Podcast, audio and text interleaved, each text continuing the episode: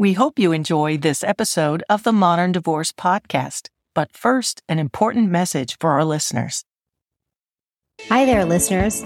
I'm Billie Tarascio, the owner of Modern Law, and I'm here to talk to you about something that I believe can truly make a difference in people's lives. At Modern Law, we're all about helping individuals navigate the complexities of family law, and sometimes that involves dealing with alcohol related issues. That's why I'm excited to tell you about SoberLink our trusted partner and sponsor of the Modern Divorce Podcast.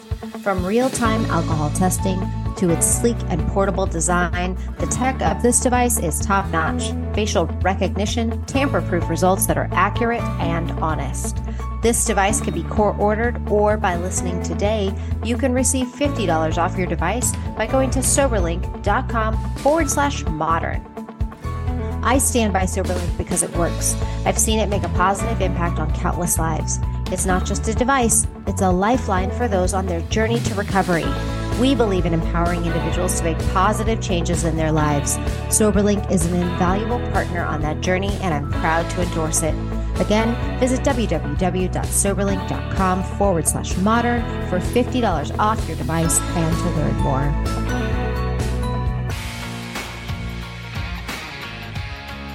Hello, welcome to the Modern Divorce Podcast, special edition. I'm Billie Tarascio today, joined by Lance Standage, a good friend of mine who is taking time out of his Christmas Eve to join me to talk about what is happening in our community with the Gilbert Goons and the crime going on. Lance, welcome to the show. How you doing?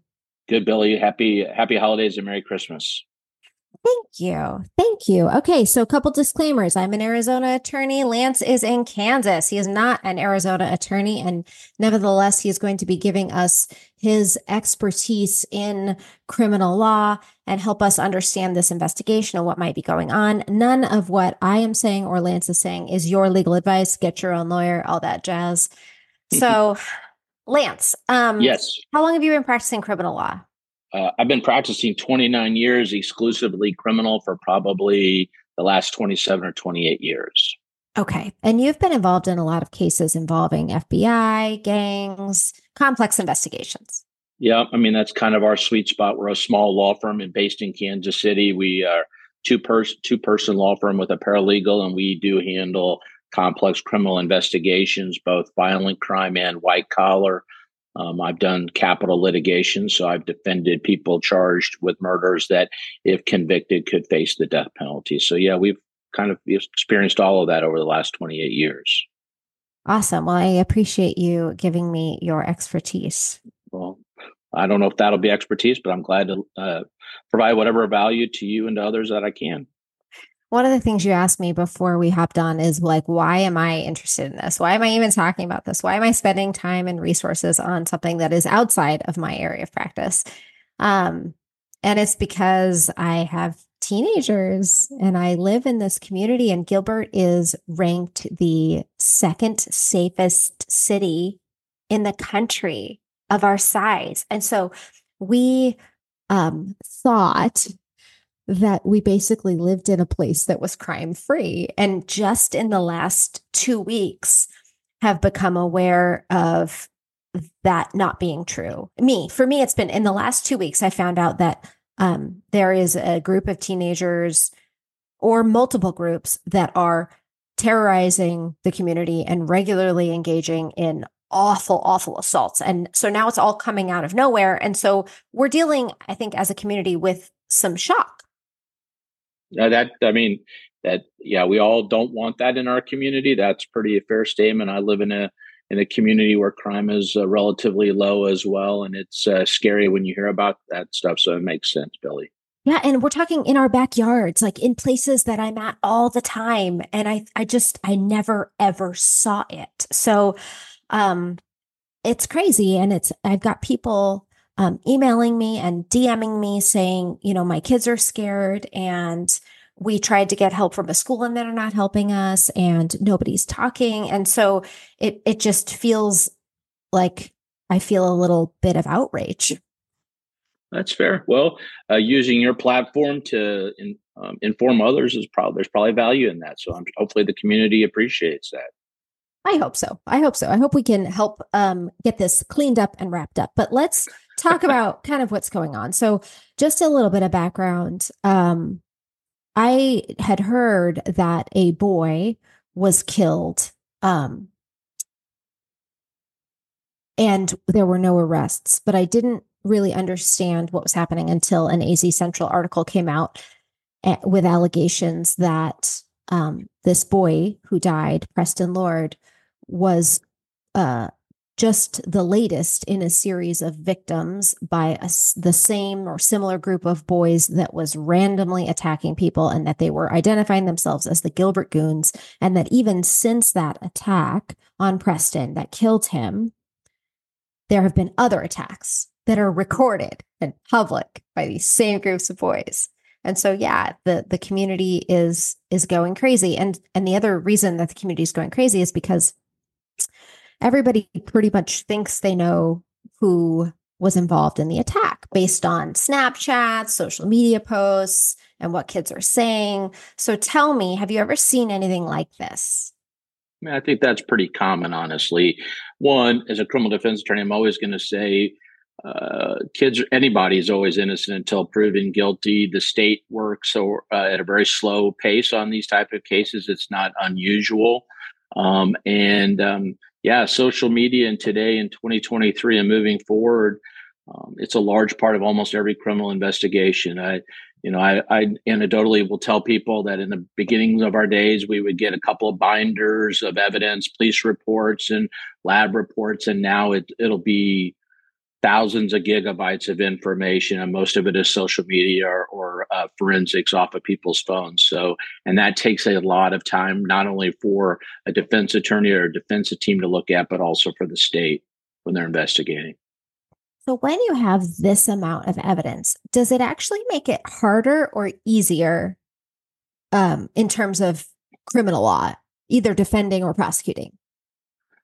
Um, I can't really speak specifically to a prosecutor. I mean, it's obviously anytime there's more volume, that slows things down, and that can kind of be a pressure point. Exactly at what you're talking about, the community, the pressure point the community might have. They want uh, immediate justice or reaction or something done, and and the state is going to be um, careful in that because there's a lot of evidence that they have to go through, and they're not going to uh, bring charges until they felt like they have a handle on all of that evidence. Um, as far as a defense a defense attorney or defending somebody, yeah, it's very challenging um, because there's just so much to go through. And candidly, uh, clients sometimes don't make the best decisions. That's why they become my clients.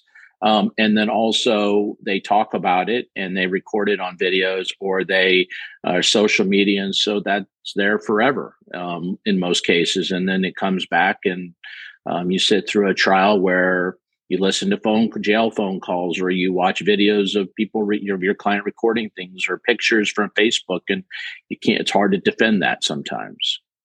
Sure. Okay um, one of the things that people are talking about is civil lawsuits um, and whether or not these parents are liable whether or not they can be sued. What's your take on that I mean, it's not uncommon in any uh, in any criminal case. There's always going to generally be a para- parallel or another claim, a, a civil claim, where um, the plaintiff, the person that brings a lawsuit, would have some sort of uh, in a civil lawsuit. There's money in play. Where in criminal cases, it's um, uh, freedom, candidly. And so, yeah, there's always parallel claims that can be had um, you know, more often than not, you don't see the civil claims until after criminal cases have either been brought or often until they've been concluded either by a guilty plea or a trial with a conviction or an acquittal. And you know i think the example that i that i give in these situations when talking to clients and people is um, i think oj simpson trial even though that seems like forever ago that's a, a really i think a simple example right? Uh, uh, oj was tried uh, acquitted of the criminal case and then soon thereafter the brown family brought a civil suit against him uh, for basically the exact same claims and got a civil judgment against him. So I think that's how you see it more often as criminal and then civil, but there's nothing keeping them both from happening at the same time.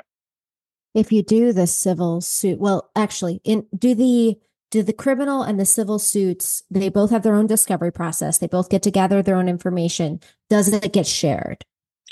Uh, no, not normally the, the state who normally has the evidence in a criminal investigation will not share that evidence in a in the civil case. So especially the victims, when the go ahead. the victims won't get the evidence that the prosecution has. I mean I, I, this would be one of those times where I, I can't really weigh in on what arizona law might look like um, but i will say this that this the general rules are that uh, civil law enforcement or prosecutor's office are not required to turn over discovery to uh, civil lawyers, especially before a criminal case has been brought. Sure, that makes sense. Okay, so in this case, um, one of the issues is that you've got crimes happening in multiple jurisdictions that people are now um, tying together as gang activity. So we've got a whole lot of like layers to discuss here. And one of the municipalities has invited the um, FBI in to aid in the in the investigation. What? Why does that happen? Uh, um, you know, anytime uh, smaller communities have resource restrictions, so they just don't have uh, the ability to do an investigation that is complex in nature. I don't know if that's the case for this community, but it's not unheard of uh, that the federal government has a lot of resources. And the FBI has uh, digital teams that can look at social media and do cell phone investigations, and maybe local law enforcement doesn't have that. Um, and you know, look, uh, the federal government, FBI, they they are um, the best at investigating complex difficult cases. And so they might just ask for some help on that. I don't think it means um, that anybody should read into it that the federal government is investigating these crimes, but then again, they might be as well. Oh, okay. So just because the FBI comes in to aid an investigation does not mean that federal crimes will take place or that federal charges will be brought. No, no. Okay. Not all. You you see you can see uh, federal law enforcement in kidnapping cases or the just complex cases they'll get involved in and share resources to help that community or that local law enforcement resolve that investigation. That does not mean that the federal government will also bring charges. Another question that the community has is if it's clear to the community um, that somebody is guilty, why would law enforcement wait to make an arrest?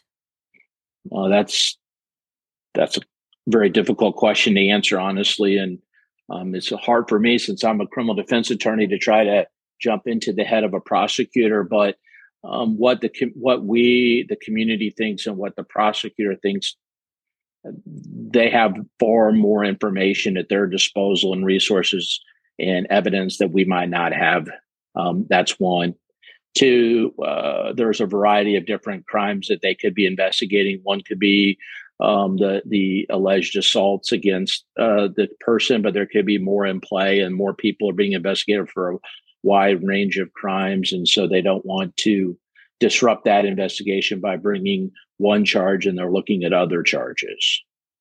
Okay, so if they're investigating multiple charges, let's say they're looking at drugs and assaults and you know sexual assaults or whatever um, they'll wait to gather all the information before they charge any of the crimes. I think that's a fair way. I mean like it's a very um, fact specific type of inquiry what you're asking. So i don't think any two cases line up the same way. Um, you and especially if you're talking about multiple jurisdictions involved you you know uh, law enforcement are going to have to collaborate on that. And uh, in again going back to something we talked about a few minutes ago the um, in the digital world and all of the social media and did that really does slow down investigations quite a bit. Um, they have to be very particular about how they acquire it. Just because they see it on the internet that might not be admissible into court. So they have to go back to the source code whether that's facebook or snapchat and try to get it so they can uh, bring it into evidence. Just because we see it doesn't mean that they could ever play it in front of a jury I'm really glad you mentioned that. It makes a lot of sense and it'll help answer a lot of questions that the public has. Another question that is coming up a lot is the question of vicarious liability, felony murder. Um, if there were many people involved in the assault that ended up killing the teenage boy, Preston, would all people involved be charged with murder? uh, if, if the state believes that they can find evidence to prove beyond a reasonable doubt that one or more people committed a crime, then they can, uh, then they're free to bring those charges if they're ready to do that. It's hard. It's hard to say about um, those type of questions without knowing more of the facts. And again, it you know uh, it's easy to to jump to conclusions when it just seems so plain and obvious, but there are just so many different things that are in play on the law enforcement side that they're trying to slow and steady. And honestly, uh, even as a criminal defense attorney, makes my case, my cases, and my ability to defend harder. But as a member of a community, you would want your law enforcement to get it right the first time because they they they don't get second chances. Okay, and talk to me about co-conspirator liability. How does that work? Uh, I, I, don't know what uh, Arizona's if they even have a conspiracy statute uh, at the state level, but um, in a conspiracy case, if uh, I think uh, maybe I'm a, I'm big on examples. Um, if uh, you decide to rob a bank um, and you ask someone to be a getaway driver, and that person under, agrees to be the getaway driver, but did not know that a co-conspirator, somebody else that was robbing the bank, brought a gun, and they thought that there weren't going to be guns involved, and they went in to rob the bank, and that person uh, discharged a firearm, maybe even killing somebody. The getaway driver could be held responsible because that person agreed to conspire to commit the robbery um, of the bank, and so therefore they're responsible for the the collateral consequences from that. I do think that's relevant because at least the prevailing theory currently is that nobody, these boys didn't necessarily intend to kill Preston, but it happened. And so if they intended to assault him, then they could still be charged with murder. Is that correct? I mean, there uh, on most states have a variety of different homicide classifications. Uh, murder in the, what we commonly call um, murder in the first degree, that is premeditated murder. That means that um, premeditation can happen very quickly, but it is that you were premeditated to kill that person. Uh, then there's murder in the second degree, which is uh, can be felony murder, like what you just asked earlier about, and it can also be what we call heat of passion. So a bar fight turns in and someone dies. That's again that can sometimes be what we would consider murder in the second degree. And then there's what we normally call manslaughters, and that normally is some sort of reckless behavior that results in death. Okay. Normally, when juveniles are involved in crimes, are their parents held accountable for anything? Um, again, I, I, I, that's a tough question. Um, I mean, parents, not always, not often, to answer your question. I mean, you know, we could come up with a hundred examples where it would, and we could probably come up with a hundred examples where it wouldn't. So I think the best answer to that question is it, the law enforcement is just going to examine the facts of the case and determine all of that. Okay. So if if parents knew about it, then is it possible they would be held responsible? I don't what um what do you mean by new? I mean, you know, I'll throw it back at you. What do you mean by new about it? I mean, I yeah. So let's pretend, and I have no idea if this is true. This is completely hypothetical. Let's pretend that the parents of some children knew that their children were involved in activity that involved fighting random people. And the prosecution could prove that the parents knew that their children were engaged in this type of activity do they have any liability? I, I think that'd be a really tough case. So no, most of the time juveniles are independent of their parents and, and their their crimes are treated independently. I mean, I, I think that's probably a fair answer. Again, I, I, am not trying to backtrack on the answer, but that is so fact specific. Okay. Um, now, civil liability, and I'm not a civil attorney, um, but civil liability might have a different answer to that question, but from a criminal liability standpoint, um, that's a, probably a, a pretty hard connection to make. Yeah. I don't know that I've ever heard of a parent being criminally charged for crimes of their children. I've never heard of that. Yeah. I mean, it would be, you know, I, have seen situations where there's been at least investigation or allegations where uh, a, a, young person, a juvenile, is driving a vehicle and they're aware that uh, uh, that they've driven it recklessly, and then the parents or someone held responsible, or they try to make them being held responsible, or they have weapons in their home and they don't do a good enough job protect restricting those weapons from their kids. And so you'll see an investigation into parents in those situations, house parties where people get injured can sometimes, or criminal behavior happens. Parents can be investigated for that type of allowing that to happen. Sure. And that that may be an issue here since this oh. assault happened at a house party hosted yeah, by a father. So we don't know what's happening there. Um, we do know that the police department said that they had executed over 59 search warrants at a certain point in time. Now, is any of that information public record? No. No. Um, are arrests public record? No, not not that I'm aware of. Okay, so what what is public when it comes to criminal I records? if if someone was arrested and charged, it would probably become a public record. But if you were to go up to the local police department and say, "I want Lance's uh, criminal record, and I don't have any convictions, but I was arrested and never charged," you're probably not going to get a copy of that. Got it. Okay. Super helpful. Um, let's see. Have I missed anything? Can you? Well, you've worked on cases with gangs. How are those treated differently from individual criminal cases.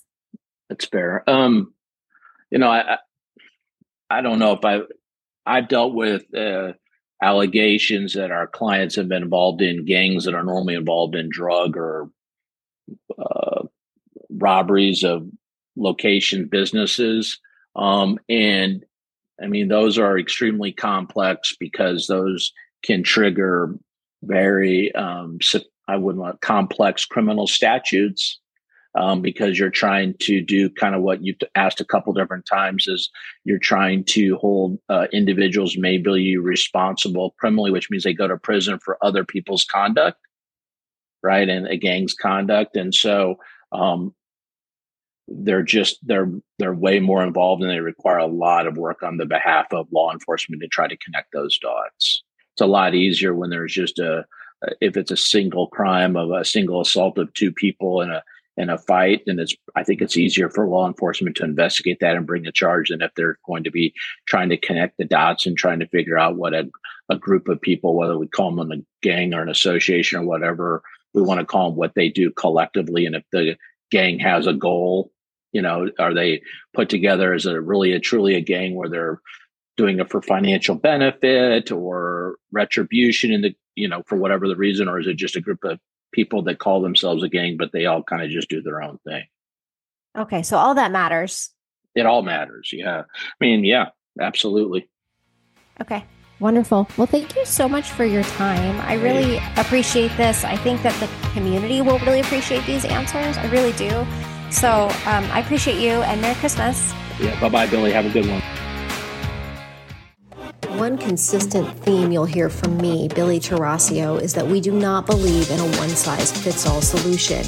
That's why at Modern Law, you can find anything you need for your family law case. For the highest stakes litigation cases, we've got experienced family law attorneys who can offer you representation. We also have embraced newly licensed legal paraprofessionals who can offer you legal representation for less. And if you just need your documents prepared, we can offer certified legal document preparers as well. If that's not for you and instead you are representing yourself, congratulations. You are like one of the 70% of people out there doing it on your own. And our newest offering, Win Without Law School, can help. For more information about Win Without Law School, go to winwithoutlawschool.com. To get representation options, go to mymodernlaw.com.